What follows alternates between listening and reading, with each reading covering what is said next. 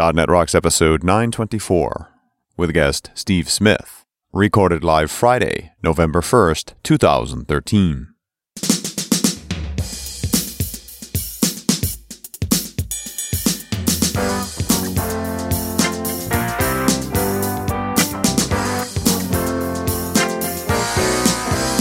This episode is brought to you by Telerik, offering the best in developer tools and support. Online at T-E-L-E-R-I-K.com. And by Franklins.net, makers of GesturePak, a powerful gesture recording and recognition system for Microsoft Kinect for Windows developers. Details at GesturePak.com.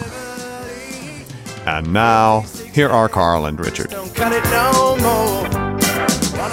Thank you very much, and welcome back to .NET Rocks. It's Carl and Richard, and uh, we're just in the studio for a couple of days. Yeah, yeah, it's fun to be home. Uh, had a good time at Dev Intersection. Did you? Oh my god! And a thousand people were there. Yeah. So in just three shows. Did you get down to the lunch uh, hall?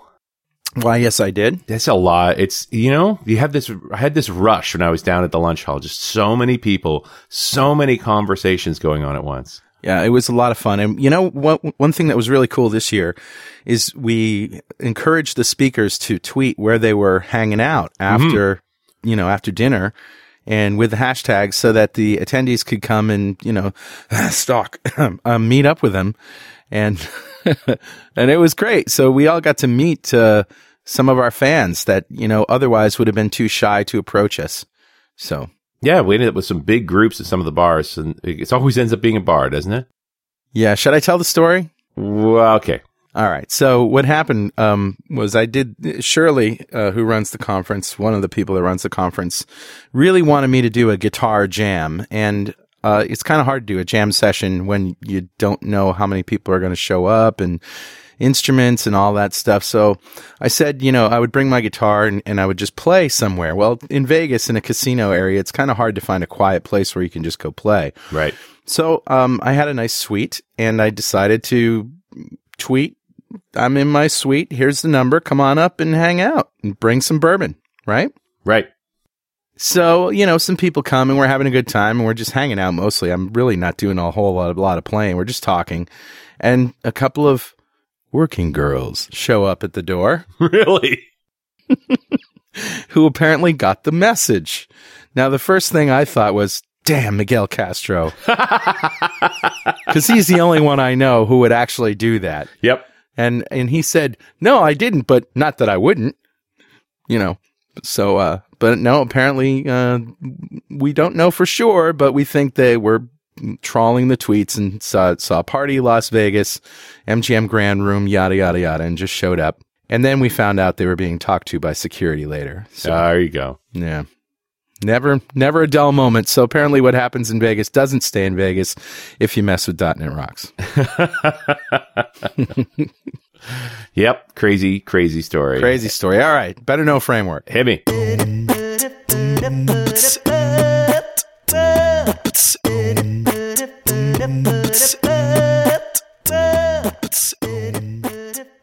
What do you got, buddy? Uh, so I wanted to be able to read and write, write mostly, but of course read metadata into JPEG files.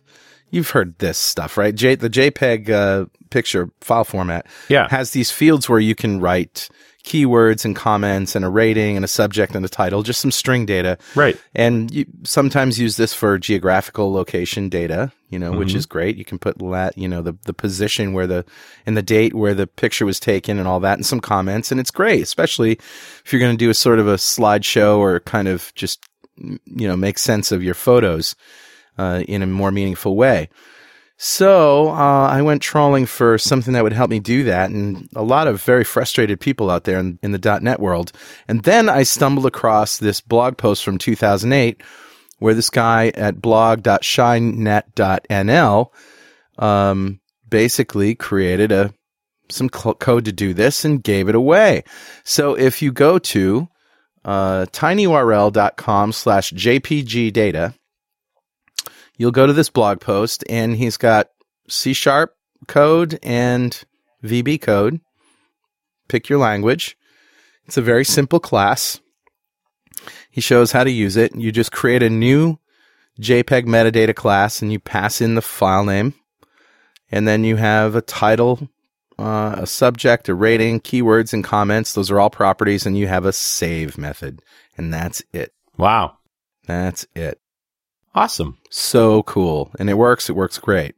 And if you want to tinker with it, the source is there. Go nuts. Yeah, exactly. He just gives away. Beautiful. You love it when that happens. Yeah, I like it because it's not a library. You know, Yeah. he just decided to share the code. Here's the code. Just says how you do it. Thanks for playing. Very, very cool. So there Awesome. it is. Know it, learn it, love it. Richard, who's talking to us? Hey, So I grabbed a comment off of show 838, and that is the one we did at Code Mash this year, 2013.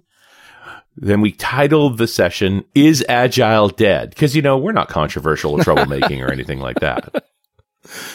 Yeah. And you remember this? We it was a panel discussion. Some really wicked smart people uh, on the panel: John Stahl, Matt, Matt Barcomb, and so forth. This year it's going to be called The Death of Agile. Was it premature? For 2014, you want to do that? yeah, why not? We haven't caused enough trouble yet. yeah. So this is a comment from John. It's all the only name attached to it, and hopefully John will get in touch with us to get his mug because I don't have any more info on him that. But he says I need to hear a show on code generation in regards to agile development. Ooh. I believe it was Matt Barcomb at about the 1750 mark who said the whole code generation thing needs to have a big revival. Hmm. I was excited to hear someone state code generation in the same regards as agile. I've written many code generators in the past with usually poor reception.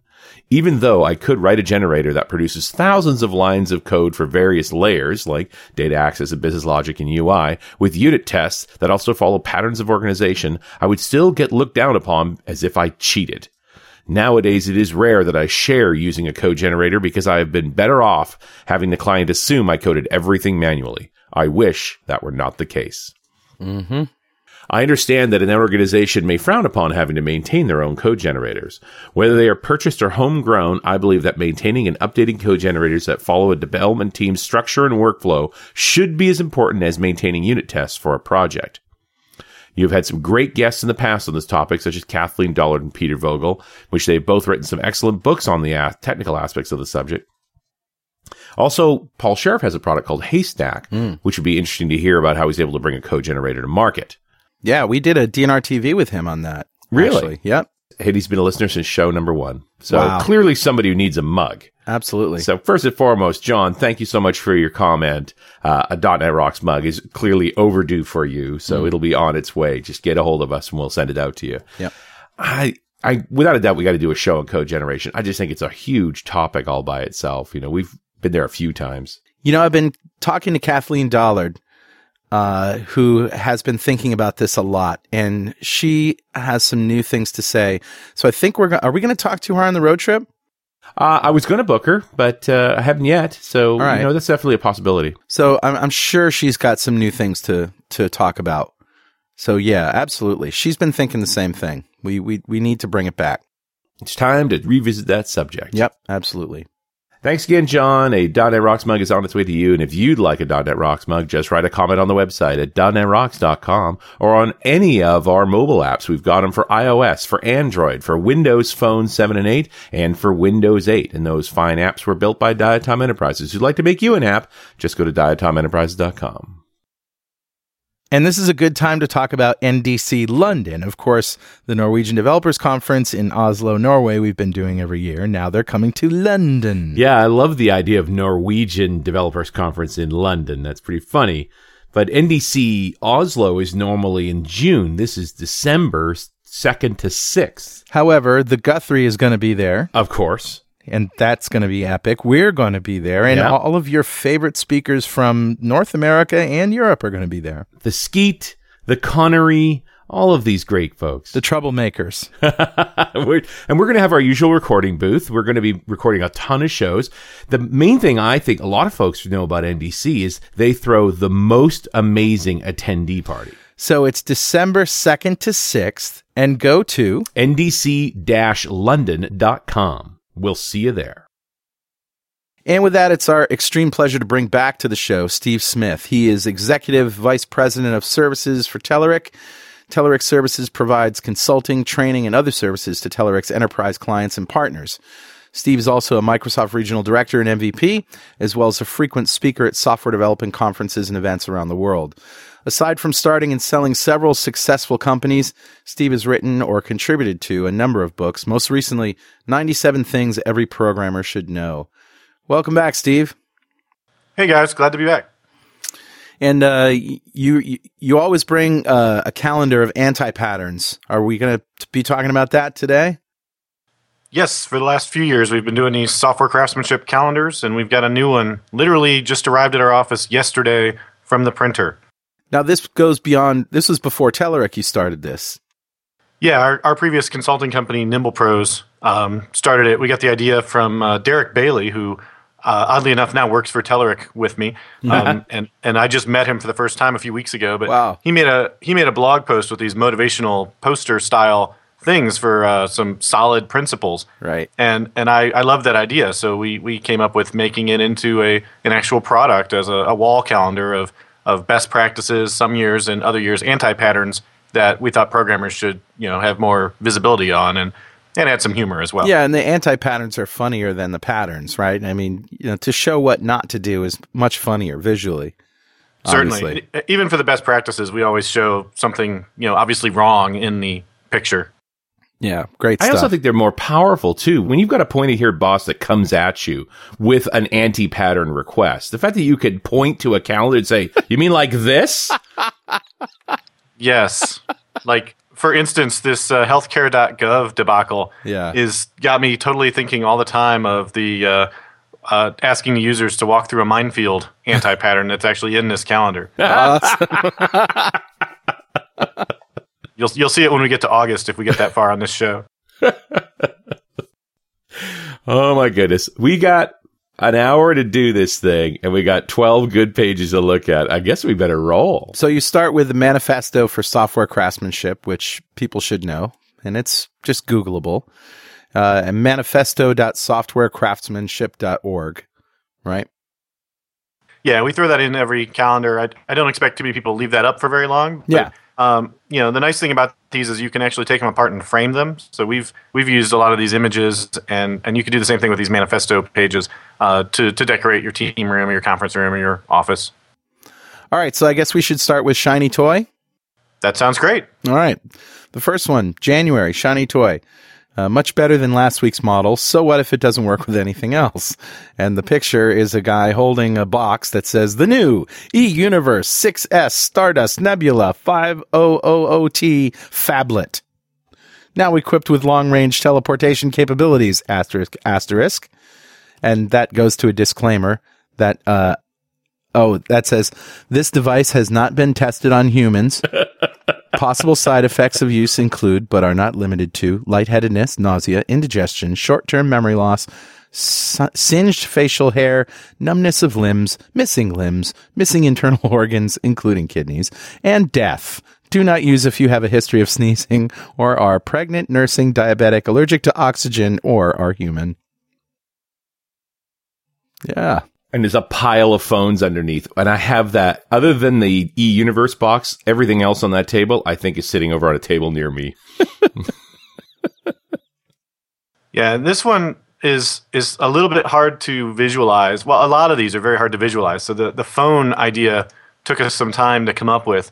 But from a software perspective, this is talking about you know we all have that person on our team that uh, every week he's got a new JavaScript library or a new open source project or a new component that he wants to try on the project and and it's you know it's in beta or it's in pre-release and it's never been used before and uh, you know it's got all these great benefits but you have no idea if it's going to be a good long-term fit for the project Sure. and, and that's why it, it gets its place in the anti-patterns uh, listing Just because it new doesn't mean it's good.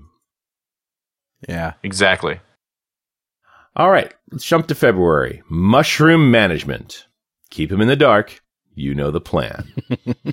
and somehow, I think you've composed this picture. It looks like a prison cell with six coders in it, uh, sitting shoulder to shoulder In the dark. in the dark. Just the screens lighting the room. Yeah. And and the boss looking in the little square window from the back, menacing. I think I know that guy. Doesn't he work with you, Steve? These are all Telerik Services uh, employees as the models here Oh, Okay. great.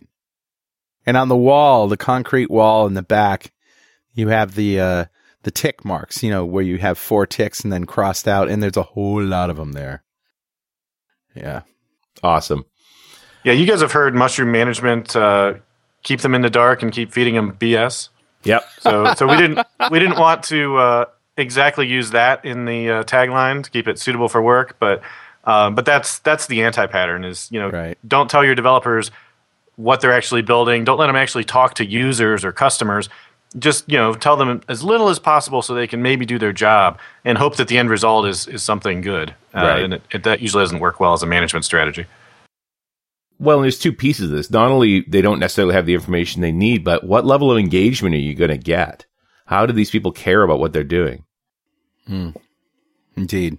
A lot of the conversations I've been having these days is about fighting this attitude that that you you can be a cog, right? You're just a cog in the machine, Right. You know, it's it's silly. Uh, you know, here's the thing. You know, at once you're telling people, you know, don't be, you know, be aware of shiny objects, but you know, be be proactive. Go out and try to find answers to things. But at the same time, you know, don't be fooled by by stuff. Like, for example, March is found on the internet. The internet can cure all of your problems. Well, you know what? There's a lot of answers on the internet to specific problems that you can find, but but obviously that's not going to replace your brain. Certainly. Yeah. and and that's that's the the idea behind the found on internet anti pattern is that you don't think about it you just google grab the first result you know maybe it's the number one thing on stack overflow. Maybe it's just somebody's blog that you've never heard of and you know paste it in and hope that it works. And Right. uh, you know that's that's not always the best way to go about it. Although like you said there's there's doesn't a day go by that programmers these days don't find some helpful bit on the internet? Sure. the, the trick is you know test it. Make sure it really is doing what you think it is. Right. And this picture I found on the internet, there's a, a poor sap uh, hovered over his laptop with an ice pack on his head and a thermometer in his mouth, and he's putting, some sort of tonic into a glass, and he's clearly using a MacBook Air. I don't know how you got away with that logo there, and he's uh, got some lozenges and some, you know, stomach upset stomach medicine, a whole counter full of medicine. It looks like. And uh, yeah, he's not doing too well. yeah he's i think the idea here is he's following some recipe that's supposed to cure his uh, illness and and mixing a, a potion of various medicines Yeah. uh, based on something he's found on the internet I see. Which may have And been hopefully- put there just as a dare. What could happen? right yeah hopefully he'll survive this Right. I find myself when folks bring me, you know, Google facts, stuff they just found on the internet, I immediately search for the opposite. Yep. Just, Oh, yeah? just so you have both positions. Just to vet it. yeah that's a good idea Well, that and every time somebody says a statement now, I run it through Snopes. Yep. right right It's like the- it don't, I don't respond anymore. I just send the link from Snopes. Next. Right. yep yeah that happens frequently on on these facebook threads that go out of control Yeah. It's like, oh my gosh, you know, you need to worry about this thing that Facebook's doing, and then, you know, the first or second comment is a Snopes link. It's like, yep, okay. Nope. How many how many things have actually been changed by people liking them on Facebook? Like, you know, how many laws have been passed? How many social movements have been started? I just don't know. All right. Well, anyway, yeah. It's just viral meme propagation, I agree.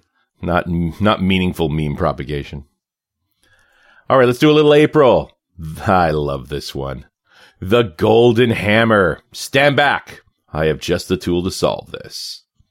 And And the picture is a guy doing a Thor pose with a giant golden hammer. he's about to whack himself in the head. So do you tie this to this idea of you, the one right tool? This will fix everything, exactly. Yeah, when all you have is a hammer, everything looks like a nail. right? We actually used the, the golden hammer principle in uh, the calendar two years ago, where we showed a, a golden hammer just kind of swinging down into a screw uh, to as the imagery. Uh, this one's a little bit more vibrant than that one, uh, but it's the same idea that you know make sure you, you're using the right tool for the job, and just because you're comfortable with something, don't try and use it for everything. So, you know, I was wrong. It looks like he's about to whack himself in the head, but he's really raising it over his head. He's about to whack the machine with the hammer. Isn't that right? Uh, that, yeah, that could be, or I don't know. He's he's invoking its magic. How about that? He is invoking its magic. Yes, could be working on him. We don't and, know. and the other developers on the team are all just in awe of him. yeah, is that Allende on the left there? Certainly No, looks no. like him.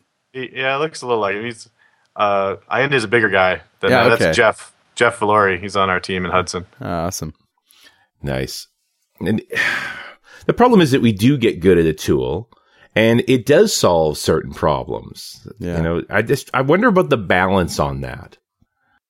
It's hard, right? I mean, if you spend all your time with the new shiny toy trying to learn it to see if it'll fix this new problem you have, even though you had a tool that worked on that problem before, you know, it, it is a balance and it's it's a challenge for especially for our industry, I think, because things move so quickly. Mm-hmm. And you can't ever possibly know all the different tools or frameworks that are out there that that might help you do the thing you're doing today better. Well, and that's kind of the danger with satire, right? Is that you know you shame people into into uh, or out of having thoughts.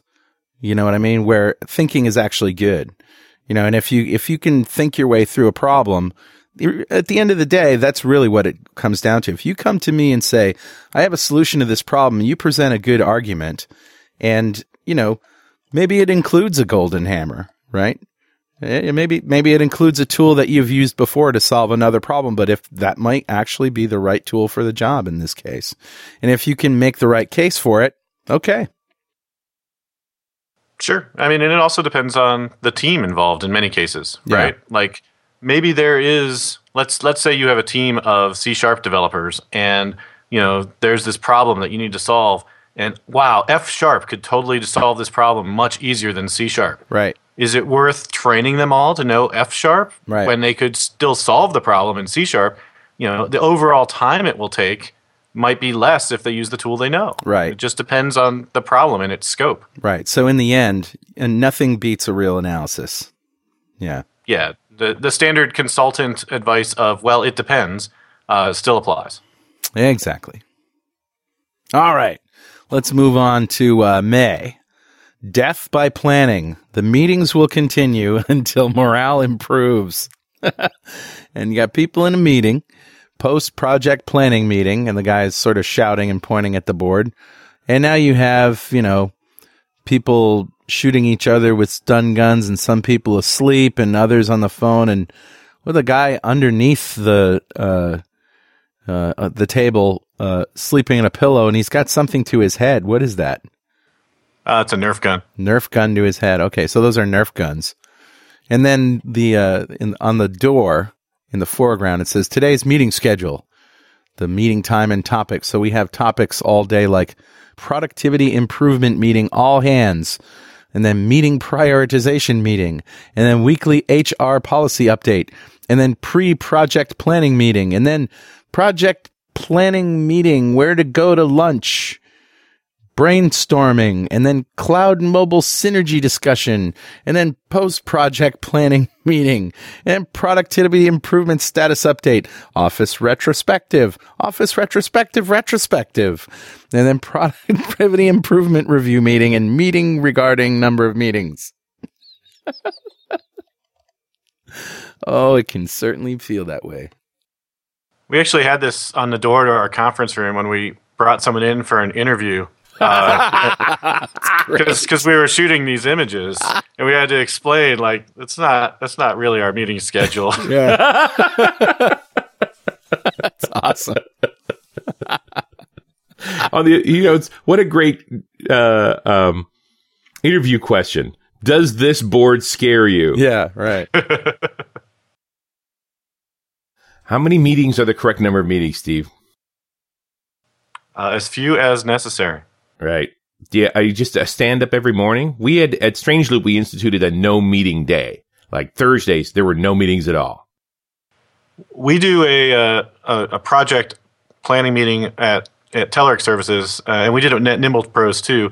Um, every Monday, just so everybody knows what everybody else is doing and whether or not they have the resources they need, or if they have some slack.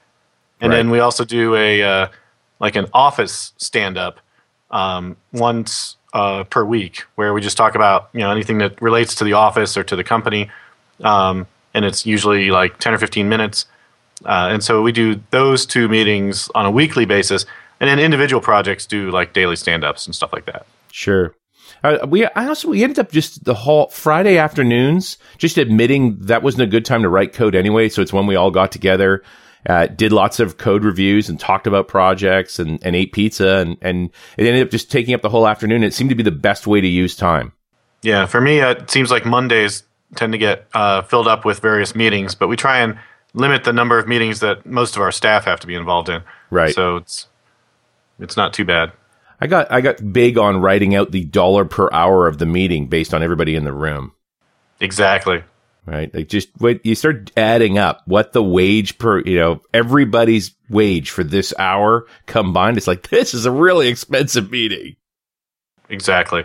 And that's easy to forget. So like just throwing it up on the whiteboard every now and then Yeah. so that everybody can see it. It's like, yeah, maybe we should wrap this up. Yeah. Yeah. Do we really need to be here? Do we all need to be here? Right. I met Bill Gates once for a lunch. The other time I met him was in a meeting that was like 15 people in the room. Must have been like 1998.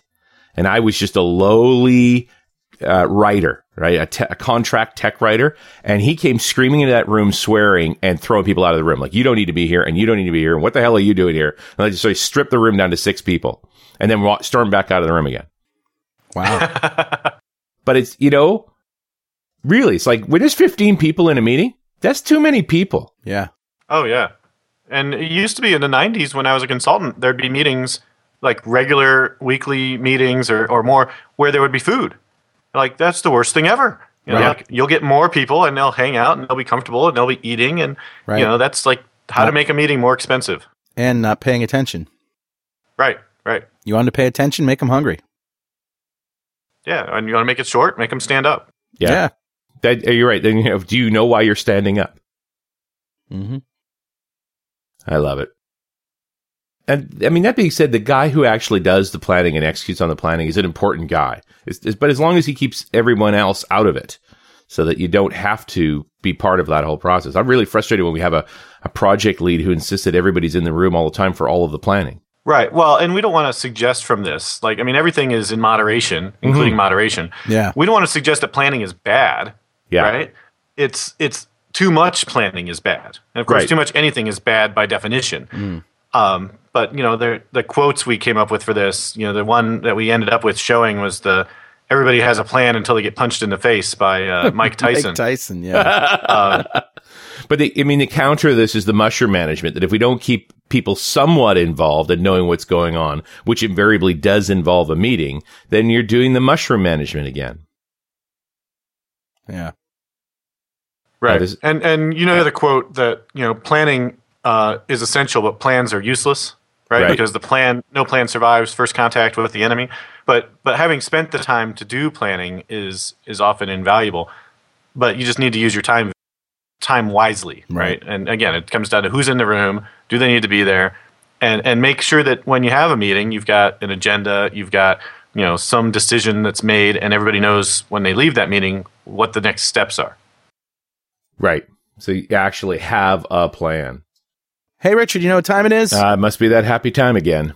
That's right. It's time to plan a meeting, to meet, to plan, to meet, and then we can plan meetings where we will plan to give away a Telerik DevCraft Complete collection to one lucky member of the .NET Rocks fan club. Wow.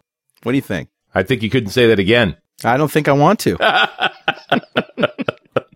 but before I tell you who's the winner, I need to tell you the Telerik Icenium, that's I C E N I U M, enables you to develop, test, and publish iOS and Android apps from a single code base using only HTML5 and JavaScript.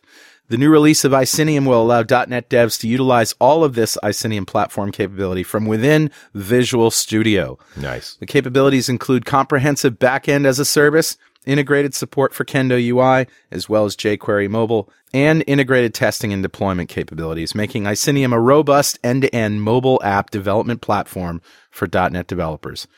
Telerik Icenium with its new Visual Studio extension is available on a subscription basis and is now part of the Telerik DevCraft Ultimate Collection. Start a free 30-day trial of Icenium with support at icenium.com slash DNR. And don't forget to thank Telerik for supporting .NET Rocks. All right, buddy. Who's our winner? Today's winner is Ben Latimer. Ah, congratulations, Ben. And Ben wins a Telerik DevCraft Complete Collection. That's just about everything Telerik does in one box. Uh, and uh, it's great stuff. It's the $2,000 value. And every show we give away that, as well as a CD from me, Carl Mm-hmm. Franklin, been a while, which was just reviewed in another magazine here. And it's Nice. getting, getting good reviews, by the way. Uh, John Scofield, great guitar player, played with Miles Davis. He's on the album as well. You can listen to it and uh, check out all the links to iTunes, Amazon, and Nokia Music at carlfranklin.com. Today's winner is Stefan Hamels. Congratulations, Stefan. And as well, uh, we're going to give away one of these calendars, are we not? For sure. So today's winner for the software craftsmanship anti-pattern calendar, brand new, is Mark Whitelock. Yeah. So Mark will be sending you an email with the code that you can use to uh, to get your copy. And if you don't know what we're talking about, go to .netrocks.com, click on the big Get Free Stuff button, answer a few questions, and join the fan club. We have thousands of members. We give away stuff in every show, and every December we give away $5,000 worth of gear, technology, toys to one lucky member of the fan club. We'd like to ask everybody who comes on the show, what would you do with $5,000? Steve, what would you buy? Oh, I've got a few things actually. Let me whip Uh, out my list. I, I came prepared because I knew you were going to ask this. Awesome. Uh, so, so Richard and I were just talking about uh, having a decent headset to use uh, that works with both uh, Skype and your computer as well as your cell phone. And he's uh, led me to this Plantronics Savi headset that's Bluetooth. Um, I think Ooh. he said it's about seven hundred dollars. Give me a link. Rich, Richard knows it. I don't. I'll pull But, it up uh, for you. The Savi 700 series. Uh, the latest model supports uh, the USB interface to your PC, so it'll uh, allow you to have a headset for Skype. Of course, it plugs into your phone system, but it also has a Bluetooth interface, so it works for your cell phone. So that's just one thing. And like I said, that's uh, Richard's got me thinking I should get one of those. Mm, nice. I've got I've got an iPad that I love, but the uh, the iPad Air is coming out any moment now. Right. Uh, it'll be out by the time this show publishes. So I don't know yet if it's anything I will want, but uh, it, it might be a, a good upgrade from my current device. And I literally just got an iPhone 5S, and I've really fallen in love with the uh, fingerprint uh, reader instead of having to type in a pin. So if the new iPad has that, uh, that'll be nice because my iPad has a pin also, and I find myself always having to key in the pin. wow, cool, excellent. And yeah, they're saying that that 5S uh, fingerprint reader is a heck of a fingerprint reader. Like it's special. Yeah, it works really well. Have you guys seen the uh, the Wicked Lasers website? The- Yes. the Arctic. So that would definitely be on my list. It's it's got a video of it like popping a bunch of balloons and you know modifying it to look like a lightsaber. So I think that would be a, a cool gadget to have. It's about three hundred dollars from yeah, their that's website. a two watt laser, man. That's serious business. That'll take your eyes out in a second. Wow. yeah, that's not one you want to necessarily point at your cat. No, unless you don't need your cat to see anymore. So, so is this just a, a just the best laser pointer mul- money can buy, or do you actually use it for anything else? Nah, it, the two watt laser version is six hundred bucks, and that's enough power to set, make fires. Like that's that's well past. uh, I want a laser pointer, Right? so I want to carve holes in the screen. So that'll Yeah. make fires. Oh sure, yeah, Oh, yeah. two watts. That's a lot of power. Wow. So that's a weapon. And then I think it it is a bit of a it's weapons grade laser there. Yeah. wow. So there, there's some cool videos of it. Uh, in terms of practical use, I don't know what I would use it for, but Hmm. uh, I think it would be cool. The, the fun part when you want to really play with these lasers is get some of the beam expanders and the reflectors and things, and you can, you know, do laser experiments. Like really have some. It's a, but it's you have to be serious with it. You need to wear goggles. Like it's they're not kidding. These things will make you blind. Yeah. Difficult. And then I think uh, if I had five thousand to spend, like so far, I'm I'm up to maybe a thousand, right? Mhm, So yeah. You get a um, Surface Pro 2. That would be cool. Although even that's not that much, right? The 512 gig version's a couple grand. Okay. Now the thing I think I would want that I'll bet most of your uh, other uh, guests have probably not listed is a uh, set of night vision goggles. Ooh, The, no uh, kidding. PVS sevens that are basically the same thing that uh, we used in the army. Uh, you can get them for thirty five hundred bucks on Amazon, which is more than I feel like uh, spending out of my own cash right now. But uh, you know, I have a fair bit of land around my house, and sometimes you know at night I want to be able to see stuff. I've also got a black dog that sometimes at night doesn't want to come back in. Uh, so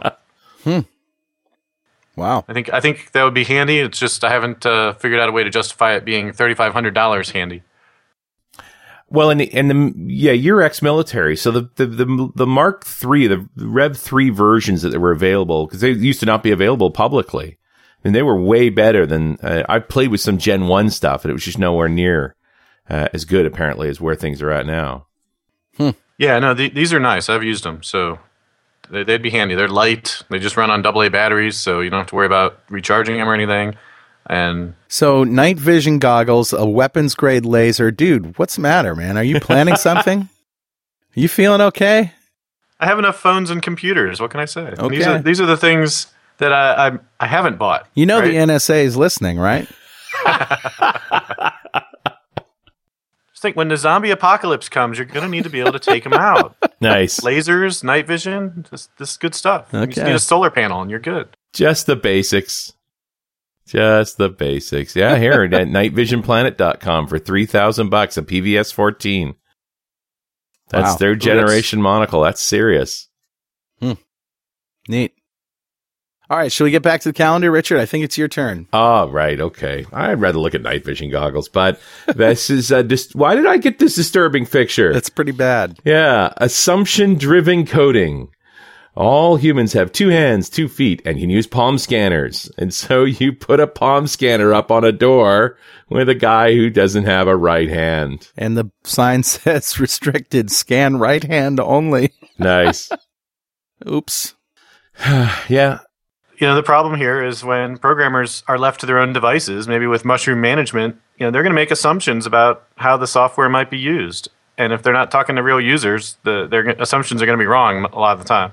And those things have to be figured out well in advance of code. Definitely. Hmm. Yeah, the uh, the quote for this one is one of my favorites. I, I use it in a lot of my talks, which is that software developers fail in two ways: either we build the thing wrong, or we build the wrong thing. Yeah, it's great. And I think we build the wrong thing a lot of the time. The, and the evil assumptions are the ones you know are not even assumptions, right? Of course it's true. It's that thing you think is common sense. Right. Yeah. I find that if you know real brainstorm when you want when a meeting that doesn't suck happens, the real kind of brainstorming meetings, it's going after those really deep assumptions, the ones that nobody even thinks about, uh, to really figure out you know where where we're going wrong here. And after saying nice things about that fingerprint reader on the iPhone 5s, uh, all biometrics worry me. Well, they Sure. they have a um, false positives, don't they? Well, the problem with biometrics is when you don't have any alternative, right? I can still type in the PIN number when I want to. Right. Well, yeah. I mean, more and more as I'm talking, on, at least on the RunAs side about security, we're talking about things like this progressive security model, eh, you know, using eh, where as long as things are normal, you- you're doing multi-phase assessment. Is the guy on the normal IP address? Is he doing the normal kind of login at the normal time? Then yeah, the barrier is pretty low to entry. But as soon as anything changes, as soon as you're coming from somewhere else, or it's an odd time, or it's a funny machine, or anything like that, then you sort of up the number of questions asked. Sure. And you start doing things like notifying the user, hey, someone just logged in from a new device. Was that you? Right. Yeah. Just, I mean, you know, the, we normally think of security constantly as an obstacle, but you know, the security I like, I like it when my credit card company calls me to ask me about a charge. Yeah. because it gives me a sense that they're paying attention. How do we do all security like that? And all of these assumptions where it's just like, we're just paying attention and wanted to check in with you. Well, imagine if your credit card acted like your IT department does. You know, you just wouldn't be able to use your credit card except at like this one store that was approved that Right. happened to be on the corporate intranet, you know? I've had cards that- like that where I am in a faraway place and it just doesn't work. And if later right. find out, yeah, we didn't think you were actually in that country, so yeah, no. It's like, okay, well, I'm going to use somebody else then because you should ask me. You shouldn't just cut me off. Exactly. All right, we got to keep moving, don't we? We are halfway. But if we don't get to all of them, that's all right. I mean, all right, that's we a reason will. for people to buy the calendar. We will get to all of them here. All right. All right. All right, July. Flags over objects. So easy, you can add another 20 options. and the picture is of uh, somebody's lunch here. It's a burger with some toppings and fries, and the bun is off the burger, and there's some ketchup and mayo, but there's flags attached to everything. And in the fries, there's uh, there's just a bunch of there's options, right, and check boxes.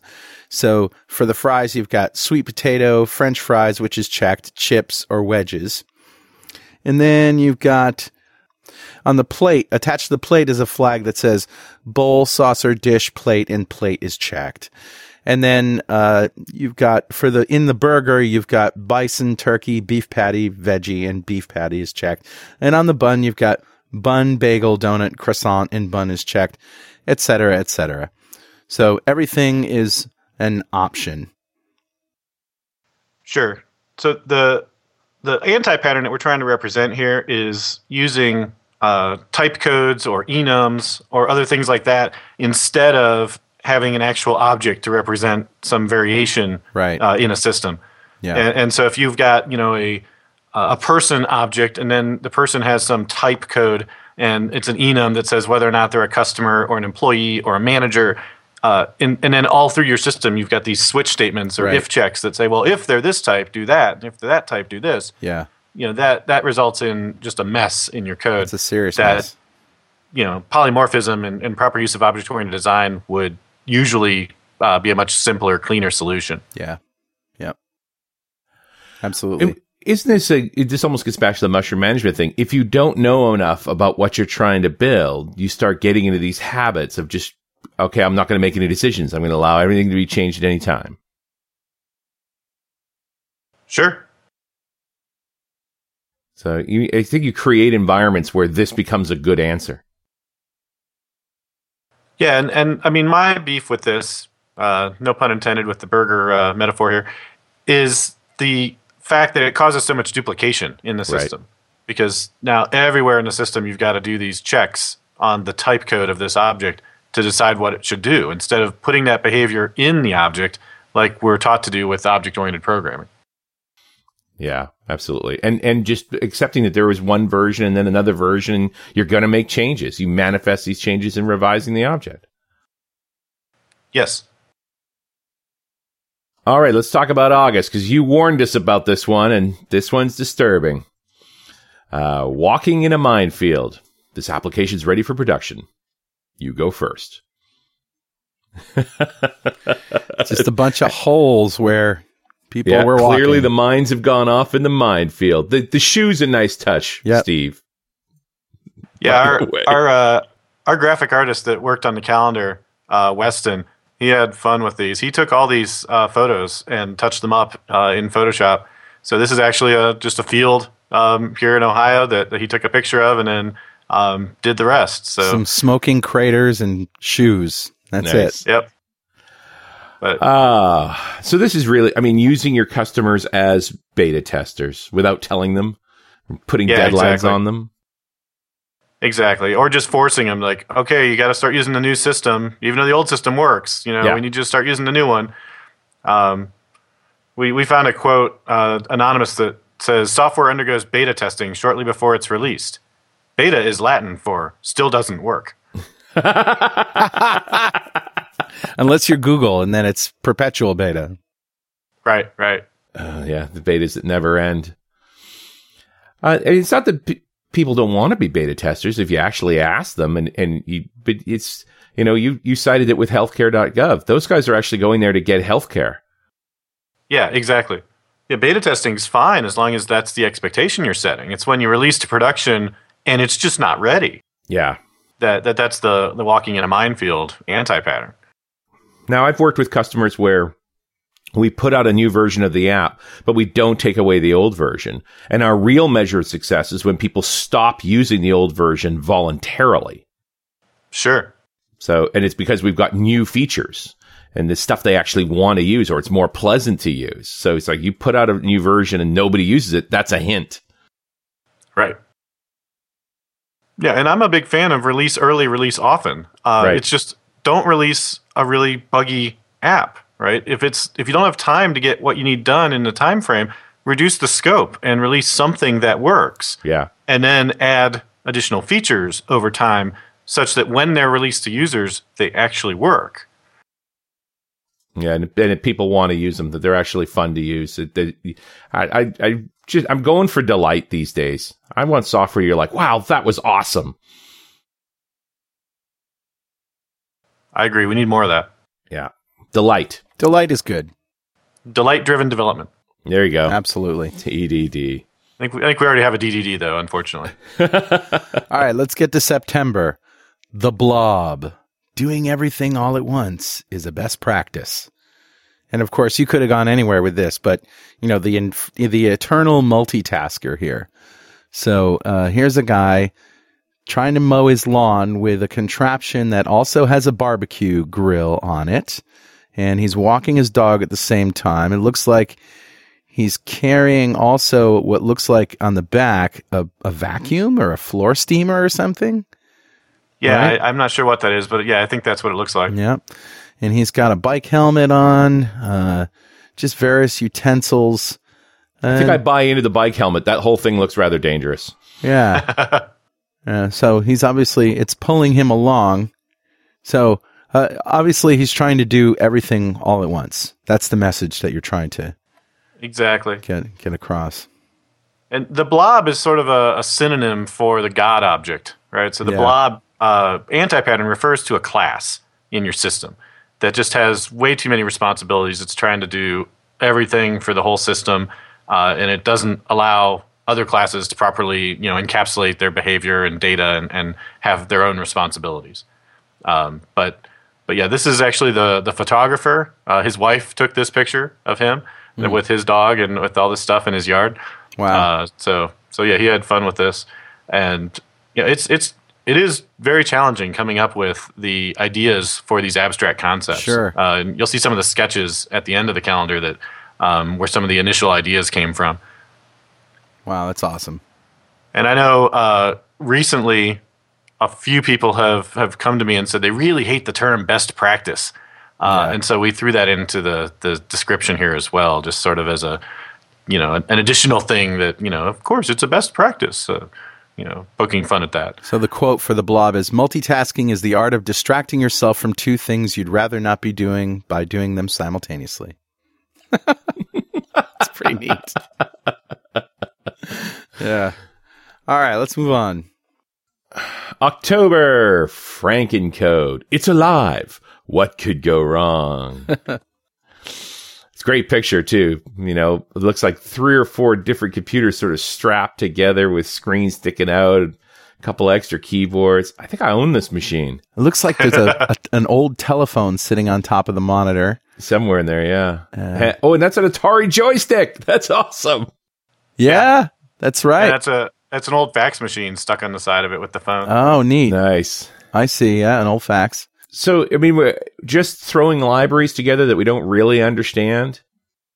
Yeah, like con- code that's not consistent at all. It's just bits Right. and pieces duct taped together from wherever you found them. Hmm. Uh, you know, some of it could be found on internet. Some of it could be like your own pet project, or you know, but but not really designing the system uh, from from the start to be a certain thing. Like you know, Apple would never ship something that looked like this, right? I mean, they're they're going to imagine the design first and then build something that's just fit for that, and the user is going to love. It's going to be a delight, like you were just saying uh, oftentimes when we're trying to just get something done because maybe there's a deadline or, or you know demands on us aren't realistic, we're just scrabbling for anything we can duct tape together and throw out the door.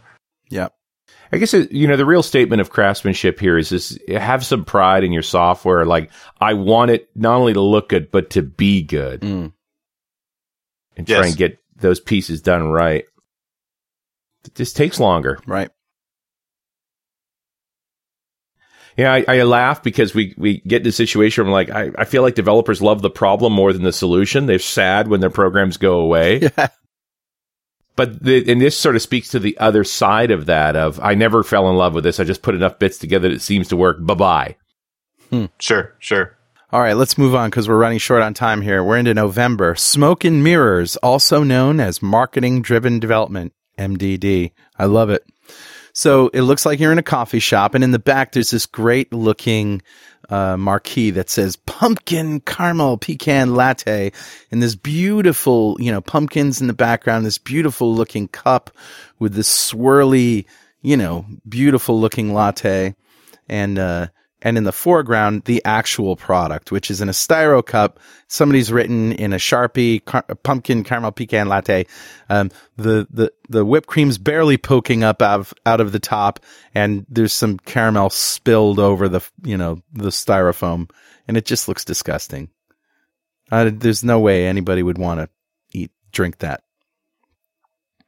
Yeah. Sure. Yeah. And the idea here is that you know the sales guy or the marketing for the product has sold the customer on the marquee on on the beautiful thing that's going to solve all their problems that they love mm. which is their job right but mm-hmm. but they haven't talked to the developers about what's actually possible and and so you've set expectations for the user at a level that's impossible for the development team to meet uh, or at least within the time frame that you need to ship under uh, and and so there's no way that you can exceed their expectations. I have six words: Dunkin' Donuts steak and cheese wrap. Perfect example. You could have just taken a picture of the Dunkin' Donuts steak and cheese wrap marketing picture and then the actual steak and cheese wrap and compared the two side by side. And I think it would have been just as good. you know what? Quicker just go try it. Uh, you you'd be amazed at the difference between the picture and the actual product. Yeah, there you go. All right, let's move on. Let's mention the last one. We'll we'll wrap it up quickly. Uh, December fast beats right. nice. A few hours. We don't have that long. and it's a beautiful picture of a turkey in a microwave with a five minute timer. Maybe it's five hours. I don't know. it's five minutes. Oh man, let's zap the turkey for five minutes. See, this is the one you want up on your wall. Yeah. Right. I mean, this is exactly what I when I think about this calendar. It's like you want this on your wall. So when that pointed hair boss comes at you, you can point it out and go, "You mean this? You want some of this? I can do that." Yeah. Exactly. I like the quote. The best way to get a project done faster is to start sooner. Jim Highsmith. Nice. Yeah, these are these are great. You put them up on your wall so that management sees them, or you know, if you've got uh, that other developer that's down the hall from you that maybe doesn't follow some of the practices you think you should, it, it makes a great gift. Yeah, this must yeah. be so much fun to make these things, and I I can see at the end of the calendar, like like uh, you mentioned before, all these sort of outtakes, pictures, and stuff. Uh, just me, just must be so much fun. Hey, if we have any ideas, should people send them to you? Yeah, definitely. Um, we're always looking for ideas. We'll, we we are currently planning on doing another calendar for next year, and uh, you know it'll it'll be we've been alternating every other year between best practices and anti patterns as the topics. The imagery, like we talked about, is usually like what not to do um, in either case. But uh, but next year, yeah, we'll we'll try and do a best practices, you know, principles and patterns uh, style of uh, topic list, and we'll be looking for twelve ideas of things to show and uh, calendar at Telerik.com is where you can yeah. send those ideas. Yeah, exactly. Thank you. So cool. Steve, thanks for catching up with us. This is great. You're welcome. It's always fun to chat with you guys. Where's the next place you're going to be? Uh, I'll be at the MVP Summit in uh, the third week in November in Seattle. So that's my next uh, travel. Wish we could be there. We'll be on the road.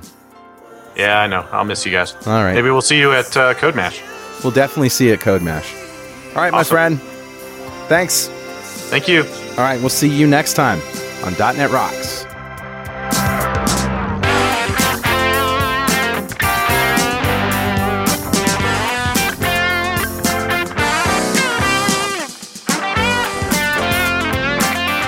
.NET Rocks is recorded and produced by Pwop Productions, providing professional audio, audio mastering, video, post-production, and podcasting services.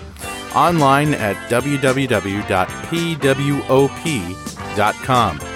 .NET Rocks is a production of Franklin's Net, training developers to work smarter and offering custom on-site classes in Microsoft development technology with expert developers. Online at www.franklins.net. For more .NET Rocks episodes and to subscribe to the podcast feeds, go to our website at www.dotnetrocks.com.